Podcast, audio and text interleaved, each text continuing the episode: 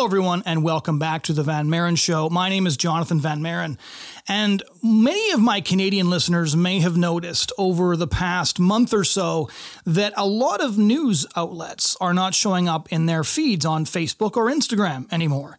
And many of you will know that that's a result of a law passed by the Trudeau Liberals, and that this has resulted in many media outlets being blocked completely from social media feeds. Many alternative media outlets that aren't even accepted as legitimate media by the mainstream have also been caught up in this net and are also being uh, blocked from social media, which really impacts them individually. Not all of the media outlets have been, but some of them certainly have. I'm a contributing editor for the European Conservative, which is a magazine based out of Brussels, and I can't even see those posts on their Facebook page because I reside in Canada.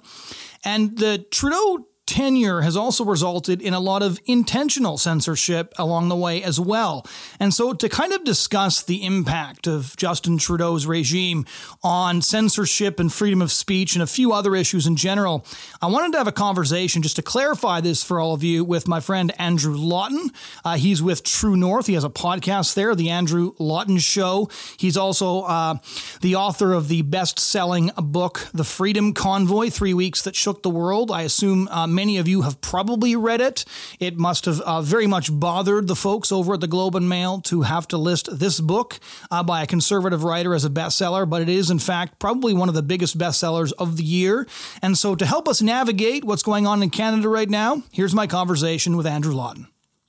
All right, Andrew. Just to start off, did uh, True North get caught up in the, uh, the the new Canadian media ban we see sweeping across social media? We did. I mean, we weren't part of the first wave of it, but I think maybe, I don't know, a week or two weeks ago, one day we just uh, went to the page, each of us individually, and got the message that there were no posts there. And then on the publishing end, we're being told, yeah, you can keep posting, but no one in Canada can see it. I, I, again, we weren't really surprised by it. We knew it was going to come, but it still is a bit jarring when you log in and, and find that you have been blocked that way. So, how big of a deal is this for independent media companies like your guys's? Uh, it's massive. Now, I will say that had this happened a year and a half, two years ago, it would have been, uh, I mean, this may sound extreme, but it would have been catastrophic for us as an organization because we were so reliant on Facebook. It had always been our, our strongest platform. It was where we devoted the most resources. Around the time of the convoy, we really started to diversify. We saw a lot more of an expansion on YouTube and Twitter. And in that sense, ever since, we've always tried to, to keep our eggs in, in multiple baskets, and also to build up our own list of people that just come to the website directly and people whose email addresses we have and we can communicate with. But uh, independent media are the hardest hit because our entire business model is based on these digital distribution platforms. It's not like print media, which has a core business that's based on printing and distributing newspapers, and then they add on the website, or a TV station, which has a TV station that is the core of the business, and then anything anything online is on top of that. We are only online. So we don't have anything offline to lean back on. So maybe let's back up a little bit for the the non Canadian listeners because um, they may not have read about this at all. Because I do suppose outside of Canada, it seems like quite a like uh, uh, sort of a local story. But on the other hand, like there's a couple of different threads in the story, right? You have sort of the power of big tech being revealed, even though surprisingly, my opinion in this case is that they're probably in the right. You've got the Trudeau government once again showing phenomenal hubris and refusing to back down and admit admit when they're wrong, even when uh, it costs a lot of Canadians very dearly. So maybe kind of give our listeners the context for this and then your take on the, the situation overall. So, yeah, ju- just for context here. So, Bill C 18 was the legislation the federal government passed, and it was basically presented as being a bill to save news, to save news companies in Canada, which, as we know, are, are dealing with, like news anywhere else in the world, a, a bit of a crunch because their business model is, is antiquated.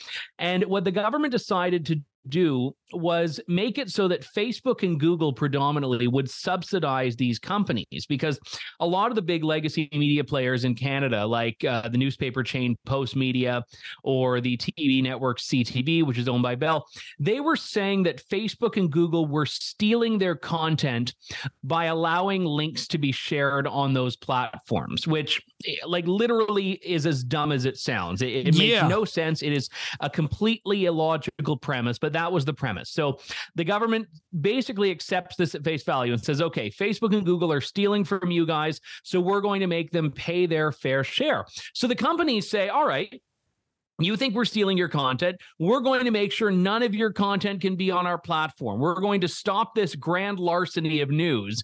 And then all the companies turn around and say, whoa, whoa, whoa, now you're bullying us. Now you're censoring us, which is a pretty predictable outcome here. But, but effectively, the blockage has been these companies bringing themselves outside of the scope of the law so that they don't have to pay news publishers for content that uh, the news publishers are putting on big tech platforms.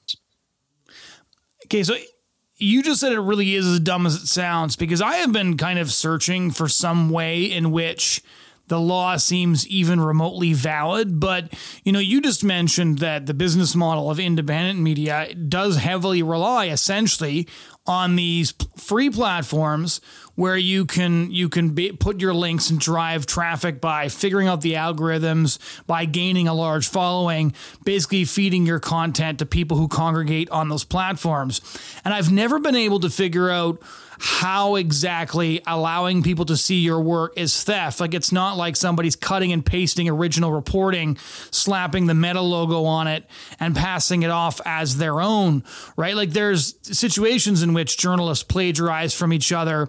Um, there's even debates about reconstituting material in different articles and commentary articles, etc., where you can at least understand the underlying premise, even if you don't agree with it. I don't even understand the underlying premise here. No, and, and I really have tried, and I, I, do genuinely try to be charitable when I describe things I oppose because I don't want to be accused of straw manning them, which is to say, defining them by their thinnest possible criteria and then attacking those criteria. But in this case, it is completely illogical if you listen to the stated purpose. If the stated purpose was, look, we know that news is struggling, we have to give the money because that's the only way they can survive. These big tech companies have a lot of money, we're going to make them pay. At least there would be some intellectual honesty. But the, the whole theft narrative is completely bogus. And I, I will say, independent media didn't ask for this money. We didn't asked to be compensated. It was Postmedia and Bell Media and CBC and Global News, all of these players that were the ones demanding compensation. But all of us in the independent space are casualties of uh, Facebook's and Google's response to this. Is it just True North or is like Rebel and everybody else caught up in this as well? Uh, all of them, uh, so far as I'm aware, and they're still rolling this out but they're not blinking. And I no one should assume that they will or, or would have.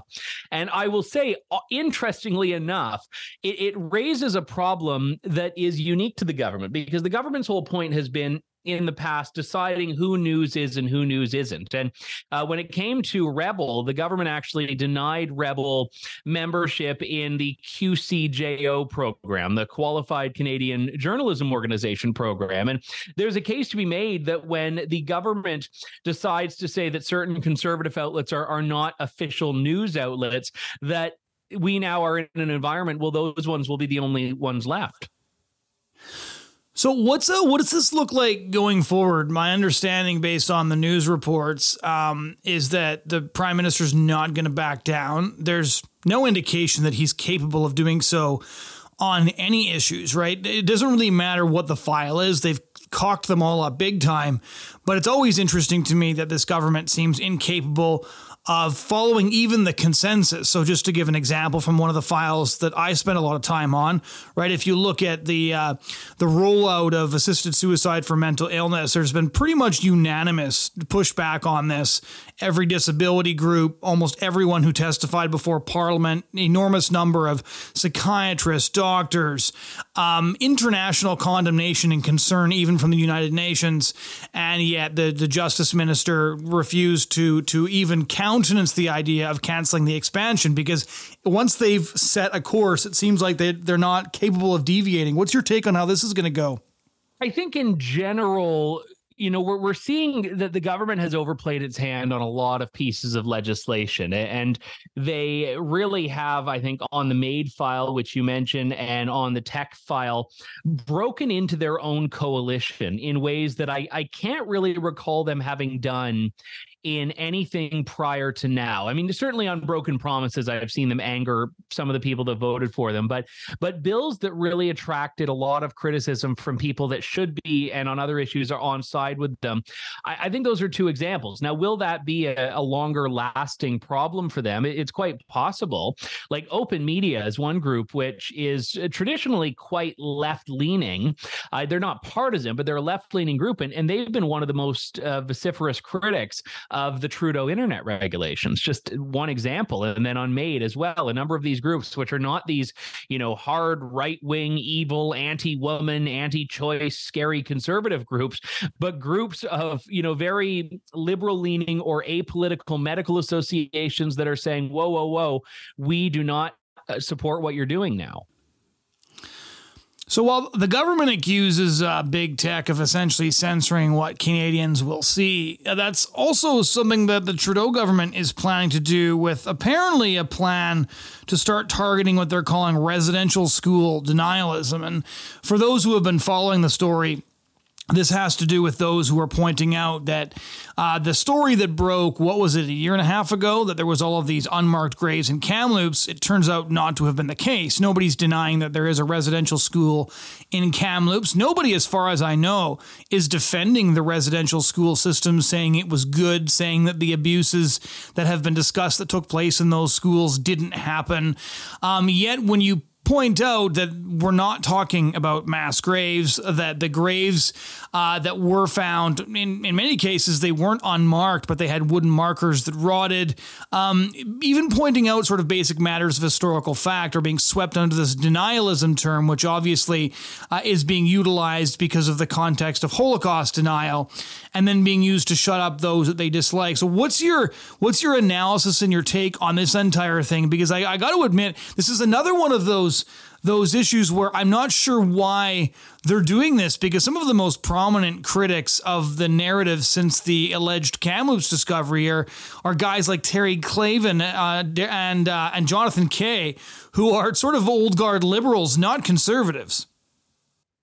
Yeah, you're quite right. And you mentioned the Holocaust. I should point out, and a lot of Canadians don't know this, but a Holocaust denial was very quietly criminalized in Canada about a year and a quarter ago. And it was snuck in this criminal provision banning Holocaust denial into a budget bill.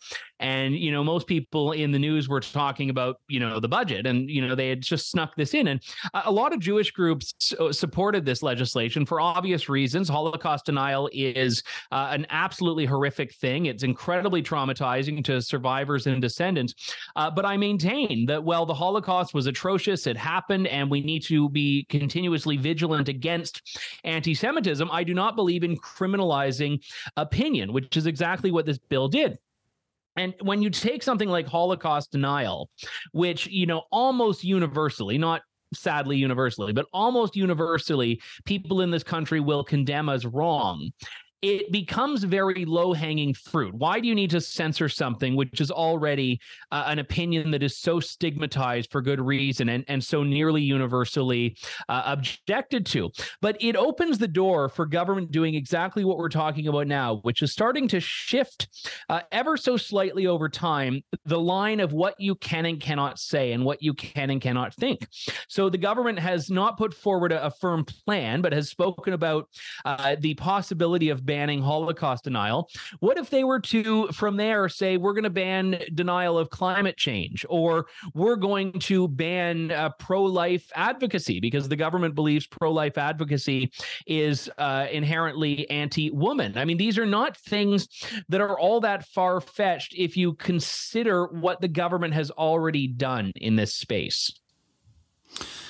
I'm interested actually in how far they'd be willing to go as well, because uh, especially with regard, so in regards to climate change, obviously the government endorses a contested position that it insists isn't contested on the abortion issue, fundamentally, they're endorsing a, position that is based on on fundamental unreality. Right, ninety six percent of biologists affirm when life begins. That's in contravention to Justin Trudeau's worldview. Even the most liberal scientists who are in fact pro-abortion believes that babies in the womb feel excruciating pain in the in the womb by twenty four weeks, meaning that even if you don't hold to the research that indicates a much earlier time period, um, our government is endorsing what is fundamentally barbarism by literal definition. And it is obvious that they would want to silence these things because they're inconvenient. And this prime minister seems to have an astonishing amount of hubris when it comes to addressing his opponents. And so when we look at the things that have just happened since his tenure began, and of course, you wrote uh, the best selling book on the Freedom Convoy. We were both there multiple times to cover what happened there. Um, I was talking to a couple of people, you know, in the infamous shed near the Peace Tower when they got their bank accounts frozen. And so we've seen consistently that the government is willing to use all the tools at its uh, disposal to shut down those they disagree with or those that they see as threats. And there was an interesting article in Comp, uh, Compact magazine, which is Sohrab Ahmari's uh, um, project called Why Canada's Criminalizing Dissent, which actually kind of made the case that the Trudeau government is willing to do pretty much whatever it takes with whatever tools that they can gather to themselves. They are willing to legislate tools if they need to to shut up those who disagree. And in some cases, I think that they're doing this specifically in order to create a sort of fictitious other. Um, and I think that would be the case with the so called residential school denialism if they decide to attack this formally because they want there to be white supremacists and racists that they can claim they're fighting. Um, but in Canada, the demand for white supremacy has always vastly outstripped the supply because there isn't anybody saying that the residential schools were a good thing. At least nobody on any platform I've. But what is your what is your take on on the Trudeau government's trajectory when it comes to criminalizing dissent?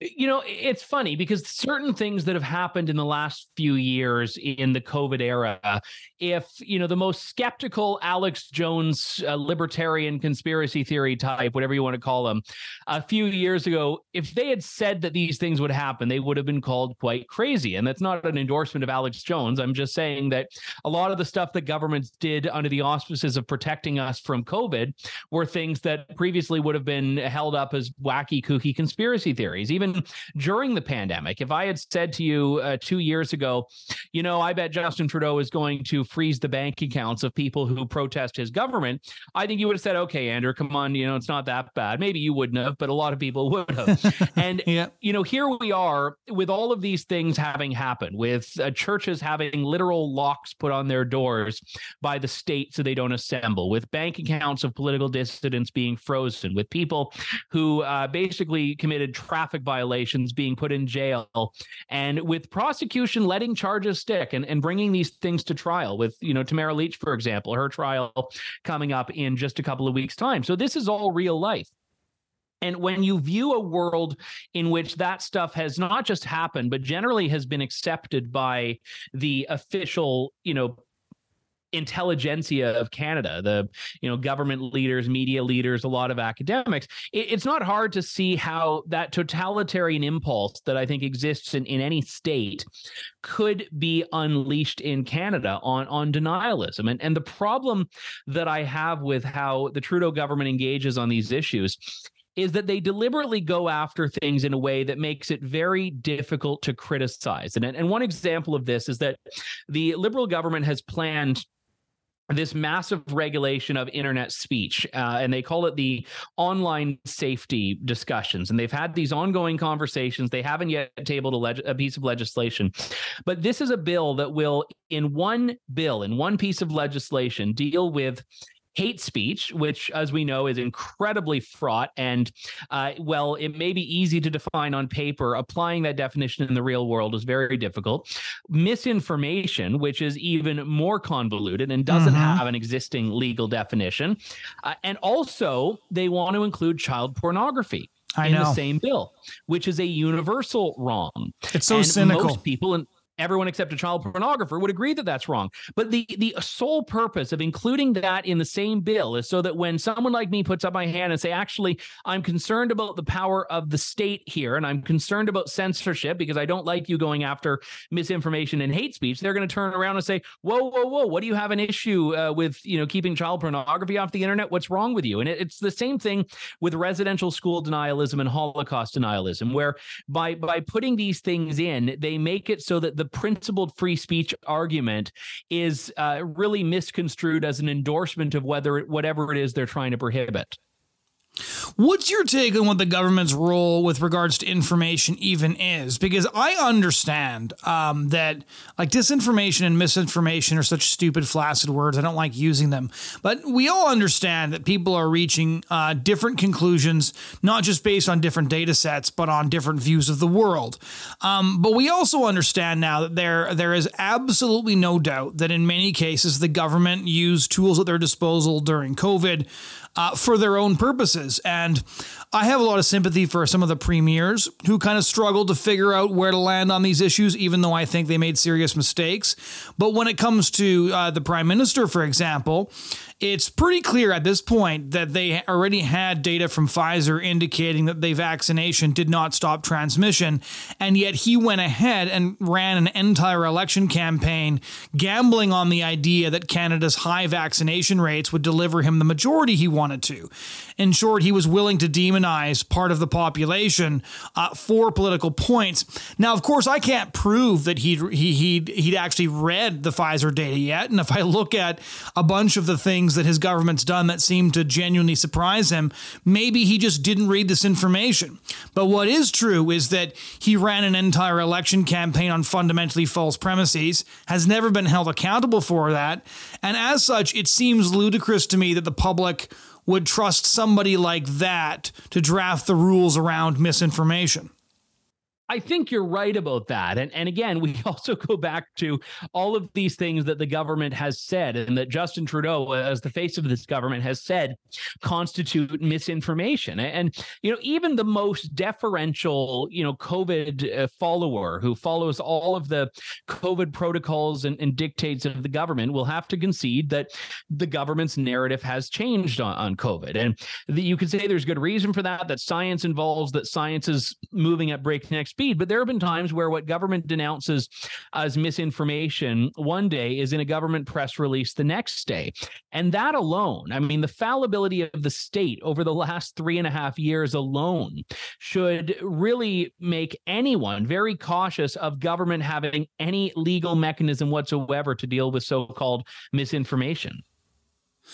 So, what, how do you propose Canadians actually respond to a lot of this? Because one of the reasons I've only covered this a few times um, when it comes to s- certain things is because it really does feel like there isn't much that can be done to properly respond to it, right? If we look at um, the Canadian content um, YouTube bill, all like all these things have been ramrodded in anyways. Massive organization uh, was was uh, put into play to oppose MAID for mental illness we had almost unified consensus on that issue, right? The Toronto Star had a headline calling Canada's euthanasia regime Hunger Games style social Darwinism. Like this is this is the Toronto Star of all places. Um, yeah. So it seems that nothing is really effective when it comes to combating the impulses of this government because persuasion doesn't work. Having an incredibly uh, um, like post partisan coalition doesn't work. A coalition of of advocates of various different. Uh, various different organizations and very wildly different worldviews. That doesn't work. And I have the sneaking suspicion that Trudeau has so thoroughly convinced himself that that Poilievre is a fascist that he would be consider he would be willing to strike a deal with uh, with Jagmeet Singh to create a coalition government to stay in power longer, even if for the third time the Conservatives win the popular vote, but this time actually win the, the requisite number of seats necessary for a government. What's your take on on the best way to go forward? Well, I, I, think, uh, you know, one thing that, that we need to realize here is that when you have an issue in which you are on side with the population and the government is not, if your goal is to defeat the government for whatever reason, maybe you're running against it or maybe you're just, you know, a, an opinionated Canadian, you want to keep the attention on that issue. And, and right now, the Liberals have boxed themselves in on the tech stuff. They've boxed themselves in on MAID and the the ideological arrogance they have on any issue that they've had since the beginning of this liberal government in 2015 makes it so that they can't really accept wrong. I mean, I cannot recall the last time Justin Trudeau ever really apologized. Even, you know, when he was caught in blackface, it was basically like a learning opportunity for everyone else who hadn't been parading around in blackface, but not as much for him when he was on the Aga Khan's uh, private island for a family vacation, which is like, you know, small potatoes now as far as liberal skin scandals go, but it was like, again, somehow a learning opportunity for all of us. When he groped a reporter in BC, it was a learning opportunity for all of us. And I'm like, how have I had to learn from so many things I've never done? Is the question that I'd be asking as a Canadian. But when you talk about MAID, like the government has been unrepentant on this. And, uh, you know, I was in a little discussion group uh, a couple of weeks back, and someone just asked, you know, how many people have really known someone who had gone through this? And every single person in this group, and I, I'm not going to say it was a representative sample, but every single person in this group knew at least one person that had died from assisted suicide. Uh, many people, in fact, most more than one and and that was jarring to me. When you look around and realize how many people have seen family members uh, make this decision because the state has said that they're better off dead than alive. And many of them were not saying this in a celebratory way if you know i'm glad so and so had that right. They were saying that they did not believe this should have happened. And, and these were not social conservatives I, I should point out as well. So as people start to learn more about this I think the resistance is going to get a lot louder and a lot stronger.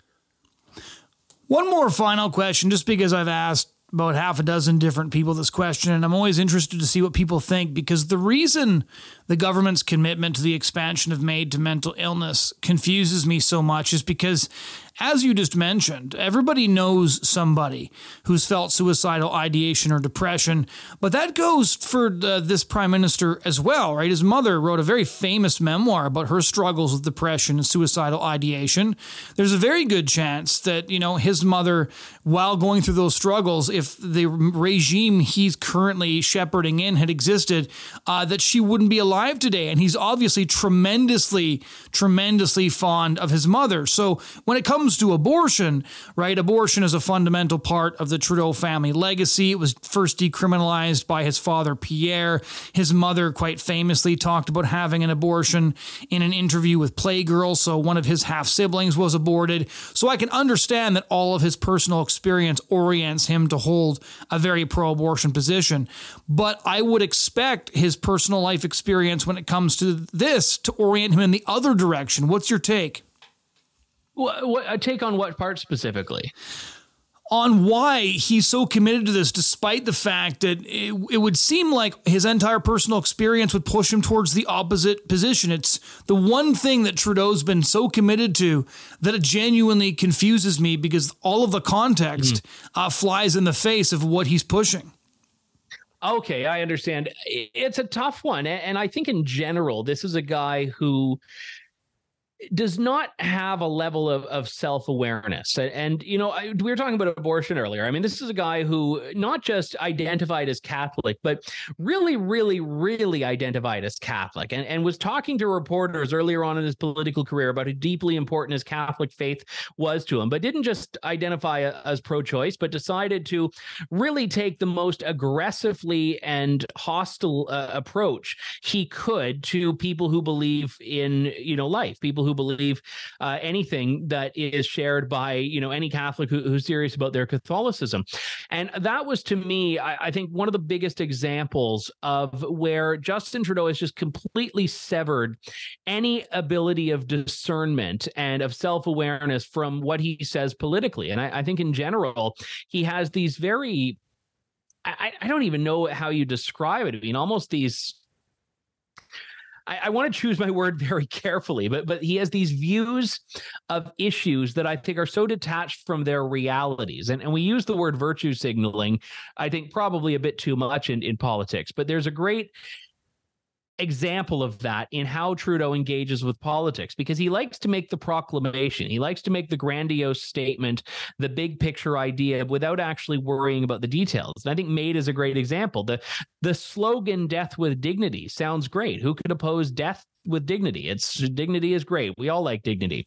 So when you commit yourself to that you are only really talking about this idea of something that doesn't exist. And the second you look at the real world, the second you look at whether it's your own mother in Trudeau's case, or whether it's me as an individual in my own case, or, or people in their lives that have met people with mental illness or encountered mental illness themselves, like the second you even take a moment, a moment to consider the implications of that, you can't commit to that policy anymore without being a, a callous and I would say evil person. But if you don't think of it, if you don't think of facts, if you don't think of reality, you can focus on this ideal that exists outside of the facts of the world. And I think that's what he's doing. Andrew, remind our listeners again where they can find all of your work. My show, The Andrew Lawton Show, is over at True North, which is tnc.news. And I also do my own Substack, which is andrewlawton.substack.com. Thanks for joining us. Hey, thank you. Ladies and gentlemen, that was my conversation with Andrew Lawton. Thank you so much for joining us this week. If you'd like to listen to past shows or subscribe to listen to future ones, head over to lifesitenews.com and click on the podcast tab. You can find us wherever you get your podcast content. Thanks so much.